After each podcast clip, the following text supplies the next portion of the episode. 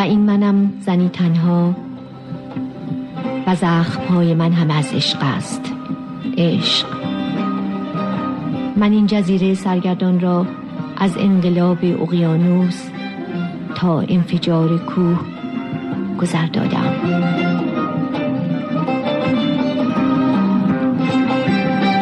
زن در جهان ما برنامه از میمی حکمت.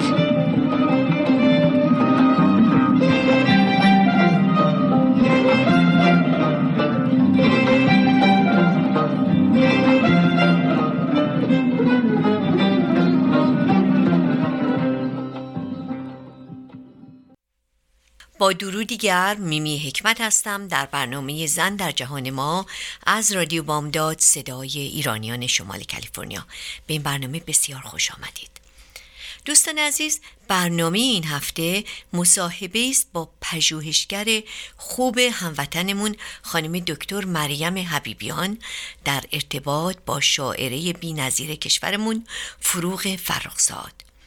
شاعری که گامهایش بسیار فراتر از عصر خود بود و زن بودن و عشق و رنجهایش را به معنای واقعی لمس کرد و در اشعار و نوشته های زیبایش آن را به تصویر کشید.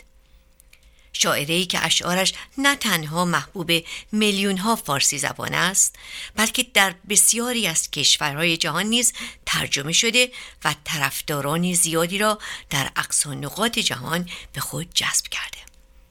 مهمان عزیز ما در این هفته همانطور که گفته شد خانم دکتر مریم حبیبیان هستند که مدرس، مترجم، مستندساز و نمایش نویس ساکن شهر نیویورک می باشند که تحقیقات بیشماری را در ارتباط با ادبیات فروغ زندگیش و تفکرش داشتند و یکی از پژوهش هایشان رابطه فروغ فرخزاد و شهرش شهر تهران است که بخشی از صحبت امروز ایشان است. قبل از شروع مصاحبه به بیوگرافی مختصری از ایشان توجه فرمایید دکتر مریم حبیبیان زاده ایران است لیسانس خود را در ادبیات انگلیسی از دانشگاه شیراز یا پهلوی سابق در سال 1976 به اتمام می رساند. سپس راهی آمریکا می شود و فوق لیسانسش را در رشته کارگردانی تئاتر از Humboldt State University در کالیفرنیا در سال 1980 اخذ می کند. مدتی پس از آن به نیویورک می رود و در سال 1993 دکترایش را در رشته تئاتر آموزشی از دانشگاه انوایو به پایان می رساند. دکتر حبیبیان جوایز یا همان گرند های بسیاری را در زمینه های پژوهشی و تدریسی از کتابخانه کنگره آمریکا و مراکز دیگر فرهنگی دریافت کرده است. یکی از آنها گرانتی است از کتابخانه کنگره آمریکا در سال 2002 این گرانت برای تحقیقی در مورد شاعره به نام ایرانی فروغ فرخزاد و در رابطه با ادبیات و شعر او و به ویژه در ارتباط با شهرش شهر تهران می باشد. این باعث می شود که مقاله، نمایش و فیلم مستندی نیز توسط وی به زبان انگلیسی به چاپ برسد و به همچنین به روی صحنه بیاید. پژوهش ها و آثار متعددی دیگر نیز به قلم خانم دکتر مریم حبیبیان به زبان انگلیسی به چاپ رسیده است. در خلال برنامه امروز اشعار زیبای فروغ فرخزاد را با صدای دلنشین خودش پخش خواهیم کرد.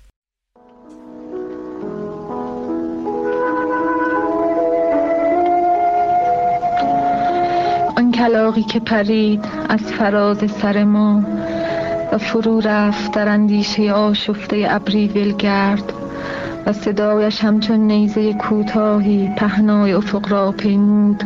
خبر ما را با خود خواهد برد به شهر. همه می‌دانند همه می‌دانند که من و تو از آن روزنه سرد عبوس باغ را دیدیم و از آن شاخه بازیگر دور از دست سیب را چیدیم. همه میترسند همه میترسند. میمی حکمت هستم در برنامه زن در جهان ما از رادیو بامداد با مهمان عزیزمون خانم دکتر مریم حبیبیان استاد و پژوهشگر ادبیات انگلیسی و تئاتر آموزشی. سپاس فراوان دارم که با مشغله زیادتون این وقت رو به ما دادید. خیلی ممنونم خانم حکمت که منو دعوت کردین. متشکرم. و خوشبختم که می‌تونم در برنامهتون شرکت کنم. اجازه بدید مستقیم بریم سر موضوع صحبت امروز شما و تحقیقاتتون در ارتباط با شاعر ماندگار کشورمون خانم فروغ فرخزاد. خواهش می‌کنم که از بیوگرافی ایشون کمی شروع کنید. بفرمایید. والا فروغ فرخزاد شاعر پیشرو ما واقعا نیازی به معرفی نداره. ولی به گفته بسیاری از منقدین هیچ کس به اندازه فروغ در مدت کوتاه زندگیش 32 سال تا این اندازه از خودش کتاب و مقاله و فیلم و اثر به جا نگذاشته. و در واقع یکی از شخصیت های کلیدی قرن بیستم در ادبیات فارسی است که نه تنها زبان و ذهن و جسم و جان زنانه رو به ادبیات پیوند می‌زنه بلکه به نظر من یک محقق به تمام معنی در ادبیات علوم انسانی هم هست. و به همین علت مهمه که کمی در مورد کارهایی که انجام داده اشاره بکنم و تاثیر زندگیش را بر آثارش مشاهده می‌کنیم. اولا تحصیلاتش که دبیرستان خسرو خاور میره تا کلاس نهم. بعد به هنرستان کمال ملک میره. و این مهمه چون در اینجا خیاطی و نقاشی رو میآموزه. و خیاطی باعث میشه که بعدها در استودیوهای خیاطی کار بکنه امرار معاشش رو در بیاره. ولی از همون 14 15 سالگی هم پشت چرخ خیاطی مرتب بلند و بلند شعر میخونده و می‌گفته شعراشو.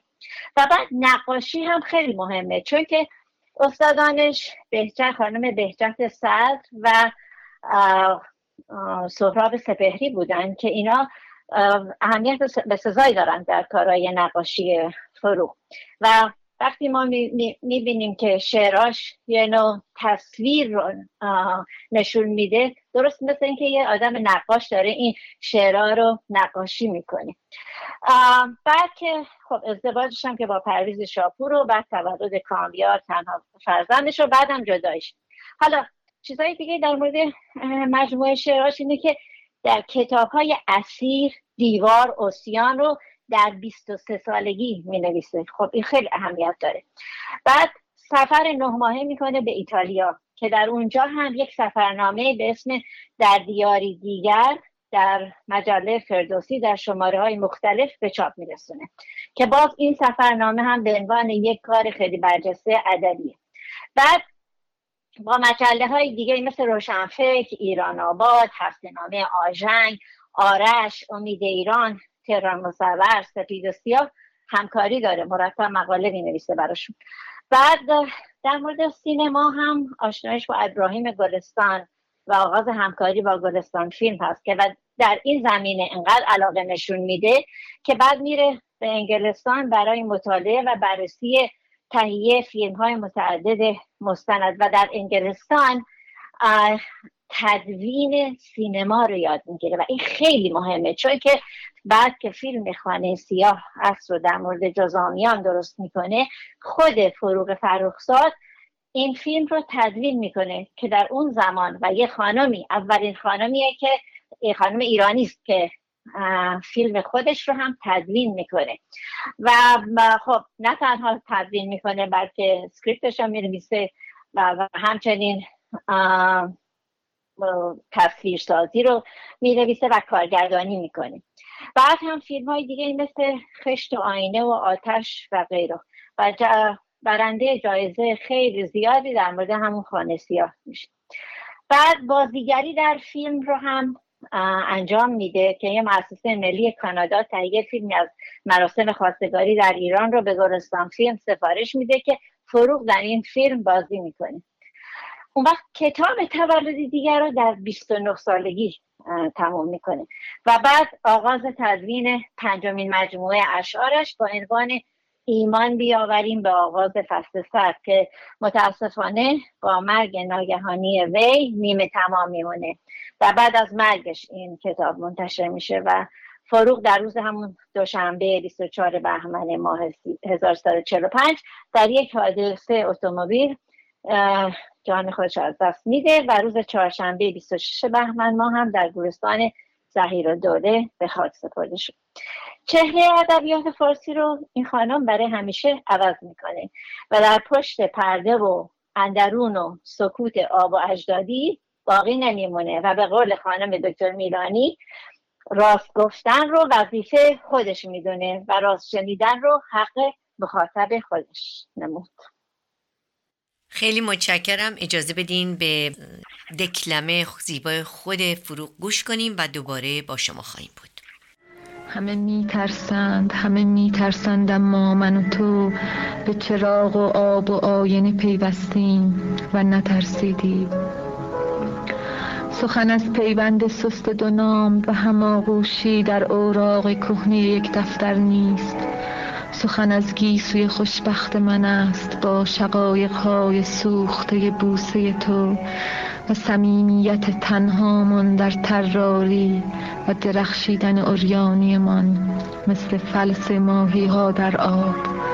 سخن از زندگی نقره‌ای آوازی است که سهرگاهان فواری کوچک می‌خواند. ما در آن جنگل سبز سیال شبی از خرگوشان وحشی و در آن دریای مضطرب خونسرد از صدفهای پر از مروارید و در آن کوه غریب فاتح از عقابان جوان پرسیدیم که چه باید کرد. بخش دوم رو اختصاص بدیم به اینکه خانم دکتر حبیبیان چه انگیزه باعث شد که شما در مورد فروغ فرخزاد و شهرش که موزه کاملا متفاوته تحقیق کنید. بفرمایید خواهش می‌کنم. چکرم اول در سالهای زندگی خودم در ایران دوره های 60 و 70 میلادی زمانی که نوجوان بودم شعرهای فروغ شهرت بسزایی داشت. منتها عمق شعرهاش رو زمانی بیشتر درک کردم که در آمریکا تحصیلات عالیه خودم رو تمام کردم. و بعد مشغول درس دادن شدم و تازه به عمق پیچیدگی و تحول این دورانی که فروغ در آن رشد کرد پی بردم. بعد در تابستان 2001 از من خواسته شده بود که مقاله در مورد رابطه شهر و نویسندش بنویسم و در یک کنفرانسی در اسکاتلند بیارم روی صحنه. و این کارو کردم در مورد فروغ و شهرش. متا مقاله خیلی مفصلی نبود ولی بالاخره تحقیقاتی انجام داده بودم. و اونجا مورد استقبال واقع شد و بعد قبل از منجریان هم از من تقاضا شده بود که در یک کتاب فروشی فمینیست به نام بلوستاکین در نیویورک یک کاری در مورد فروغ و شهرش باز کارگردانی کنم. و این برنامه بالاخره توأم شد با اجرای شعرخانی و رقص و موسیقی. ولی منتها اتفاقا بر حسب تصادف این برنامه قرار بود که دو هفته بعد از سانحه 11 سپتامبر بیاد روی صحنه. و چون که در اون زمان من می‌کردن که همه شرقی ها تروریست هستن صاحب کتاب فروشی اصرار کرد که با وجود این واقع وحشتناک این برنامه حتما اجرا بشه. در نتیجه جمعیت در این کتاب فروشی کوچک به قدری زیاد شده بود که تا یه بلاک هم در خیابان منتظر بودن و بعد همین باعث شد که تحقیق من در مورد فروغ بست پیدا کنیم. و نتیجه شد که در یک بورسی که گرفتم به نام NEH در کتابخانه کنگره یک سال مرتب رفتم به واشنگتن و در کنفرانس های متعدد در زمینه رابطه نویسنده یا هنرمند یا شاعر با شهرش شرکت کردم. که نتیجه شد یک مقاله و نمایشی در مورد زندگی فروغ و بعد یه فیلم مستند چرا تاثیر شهر و فضا در ادبیات مدرن زیرا که هر شاعر و نویسنده یا هنرمند تحت تاثیر فضای خودش معمولا قرار می‌گیره. و در واقع این فضا هست که به نویسنده جان میده. و معمولا در تاریخ هر کشوری یک شهر یا شهر بزرگ یا پایتخت تاثیرات اقتصادی، فرهنگی، اجتماعی، سیاسی، فلسفی همه اینها رو داره. و تئوری های دیگه هم که میگن اینه که گردشگاه خاطره هم هست و بعضی از منقدین عقیده که خود شهر یک کار هنریه. زیرا که خودش مرکز بحث مبادله معاوضه آزادی کنترل و غیره حالا چارلز دیکند نویسنده انگلیسی یه داره. بهترین دوران بود بدترین دوران بود. و این مثل ایران رو می‌تونه خوب شهر بده در سالهای 1950 60 و 70 میلادی. دوران خیره کننده تناقضات در جامعه هنری و ادبی ایران در زمان محمد رضا شاه پهلوی بود. فروغ فرخزاد در این زمان شکفته شد. و تهران مرکز این اشعاری رو که من جستجو کردم و فروغ نوشته در خودش می‌گیره. در مورد شعر امروز فروغ اشاره می‌کنه به مطلبی که رابطه شاعر و زمان و مکانش در آن نشون میده. به قول خودش میگه من فکر می‌کنم که شعر ما بعد از نیما آغاز کننده بود و آزاد کننده یک دوران بحرانی و شلوغ را پشت سر گذاشته است که نتیجه مستقیم برخورد ناگهانی اوست با مسئله آزادی در بیان و فرم مثلا در شعرهای پر از تنزش در مورد تهران از واقعیت مثل هوای آلوده صدا ازدهام جمعیت و اختلاف طبقاتی صحبت می‌کنه تهرانی که فروغ از آن صحبت می‌کنه سرعتش رو به رشد. در زمان دولت پهلوی انواع و اقسام ماشین‌آلات ازدحام جمعیت و صدا افزایش شمال تهران شد جایگاه خانواده سلطنتی و گروه متمول بوتیک های مدرن اروپایی کلوب های موزیک و رقص گالری های هنری ساختمان های عظیم سوپرمارکت های اروپایی هم با مناظر زیبای کوه. و درست برعکس آن جنوب تهران که منطقه نه‌چندان زیبایی بلکه فقیرانه ای بود ساختمان های پر ازدهام کارخانه هایی که باعث آلودگی هوا و صدا می شد در این زمان فرو خودش رو به عنوان یک شاعر مسئول می‌بینه که در مورد مکانش صحبت کند و واقعیت را با تنز به روی صحنه بیاورد. هم اجازه بدین که تنفسی بگیریم و دوباره با شما باشیم. آوازی است که سهرگاهان فواری کوچک می‌خواند. ما در آن جنگل سبز سیال شبی از خرگوشان وحشی و در آن دریای مضطرب خونسرد از صدفهای پر از مروارید و در آن کوه غریب فاتح از عقابان جوان پرسیدیم که چه باید کرد. همه می‌دانند همه می‌دانند ما به خواب سرد و ساکت سی مرغان ره یافته ما حقیقت را در باغچه پیدا کردیم؟ در نگاه شرماگین گلی گمنام و بقا را در یک لحظه نامحدود که دو خورشید به هم خیره شدند. سخن از پچ پچ ترسانی در ظلمت نیست. سخن از روز است و پنجره های باز و هوای تازه و اجاقی که در آن اشیاء بیهوده می سوزند و زمینی که ز کشتی دیگر بار است و تولد و تکامل و غرور. سخن از دستان عاشق ماست که میمی حکمت هستم. در برنامه زن در جهان ما از رادیو بامداد صدای ایرانیان شمال کالیفرنیا و بخش آخر برنامه که مصاحبه است با خانم دکتر مریم حبیبیان در ارتباط با شاعره خوب کشورمون خانم فروغ فرخزاد. خانم حبیبیان خواهش می‌کنم از اشعاری که در ارتباط با این پژوهش توجهتون رو به خودش جلب کرد صحبت کنید. متشکرم بله این شعرها. یکی ای مرز پرگوهر و دیگری کسی که مثل هیچ کس نیست. شعرهای انتخابی من هستن. ای مرز پرگوهر در واقع تنین تنزالودی است از یکی از سرودهای ملی میهنی دهه شست به نام ای ایران ای مرز پرگوهر ای خاکت سرچشمه هنر که شاعر الهام می‌گیرد و منعکس می‌کند و ما را به گردشی از جنوب شهر به شمار شهر می‌برد. گوینده این شعر خود فروغ است که در تهران متولد شده و تصویری از دو دنیای مصرفگرایی زیبایی و زشتی را نشان می‌دهد.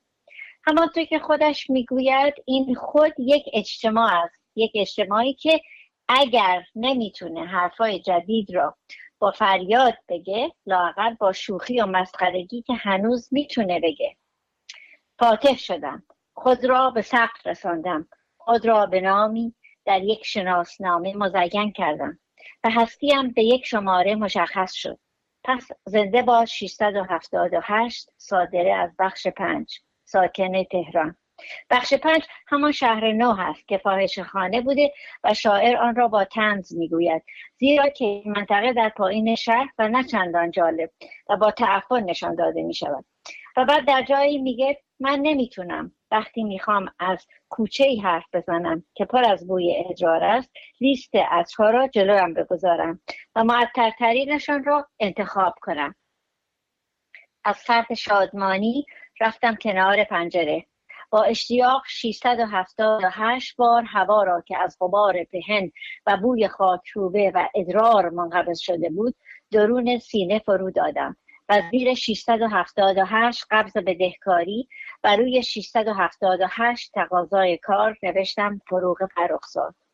و در مصرع دیگری انتقاد خود را از ساختن کارخانه پلاستیک سازی پلاسکو در وسط شهر اینطور بیان می کند و اولین نفس زدن رسمی هم آغشته می شود به بوی 678 شاخه گل سرخ محصول کارخانجات عظیم پلاسکو. فروغ فرخزاد تحت تاثیر مکانهایی است که در طول تاریخ در شهر تهران ساخته شده و کشتارگاه بودند. مثلا میدانهای مختلفی را که از آنها نام می‌برد جنبه تمثیلی ندارند بلکه عمدن می‌خواهد خواننده را آگاه کند. و تناقضات بین شمال و جنوب را نشان دهد.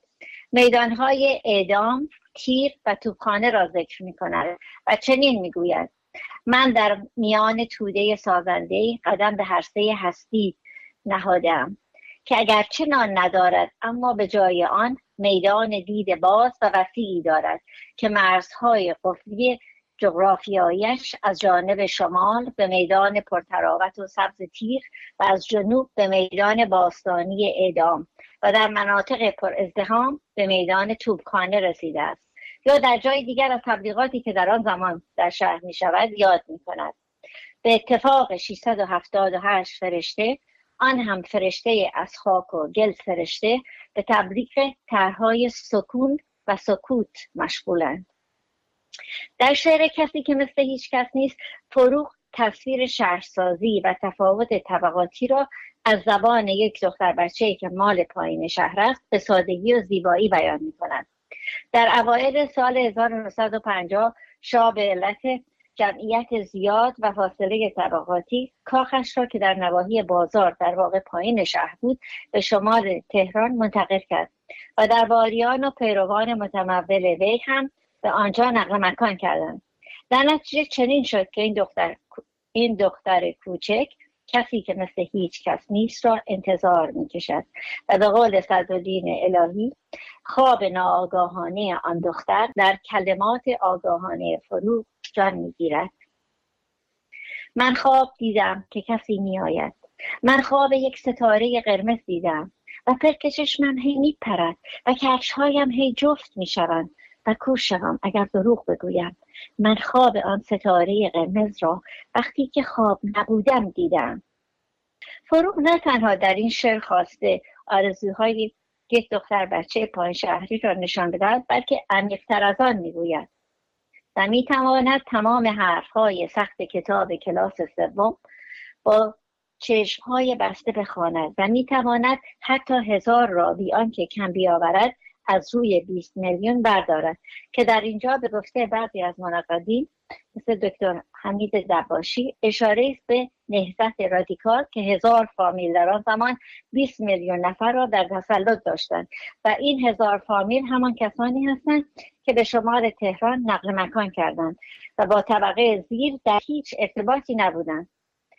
و به قول نادر نادرپور اشتراکیون وطنی را به تازیانه تمسخر بسته است و این قطعه را اثری جدی و اجتماعی پنداشته.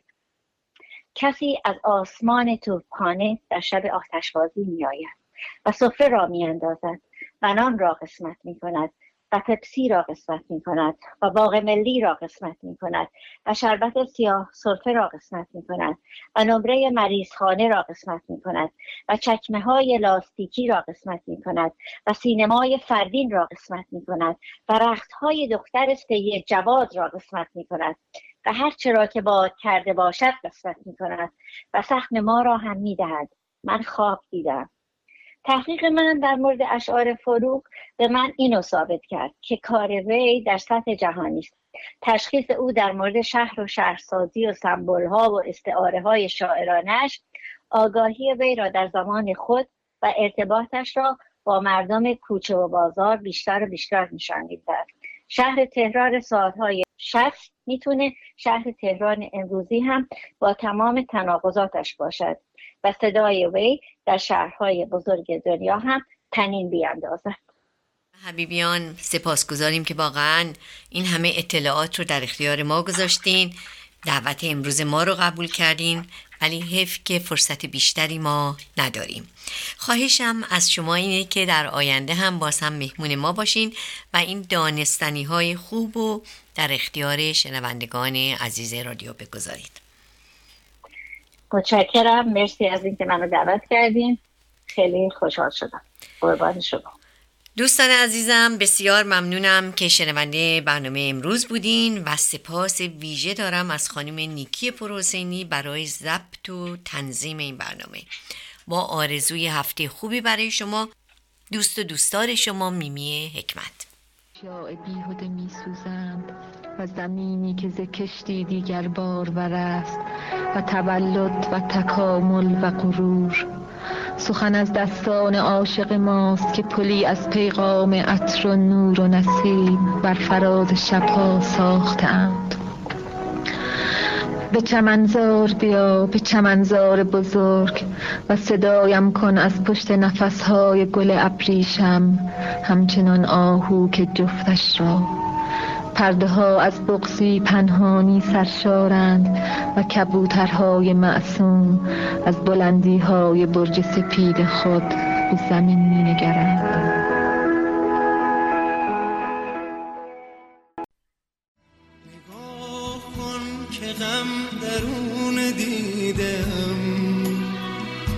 چگونه قطر قطر آب می شود چگونه سایه سیاه سر کشم اسیر دست آفتاب می شود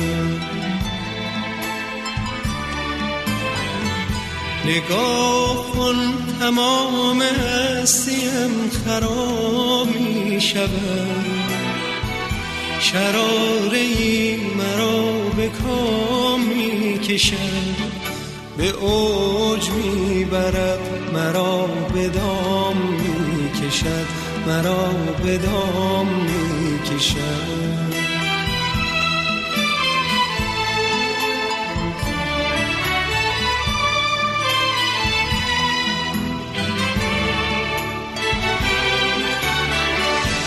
نگاه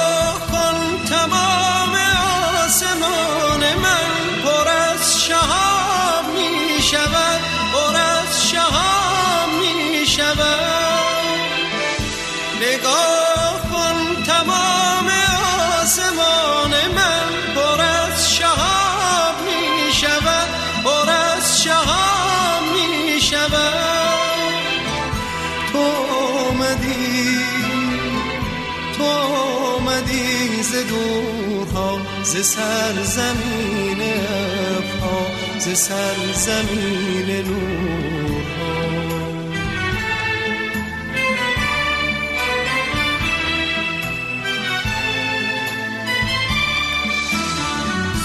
نشانده ای مرا به زورقی ز آچا ز ابها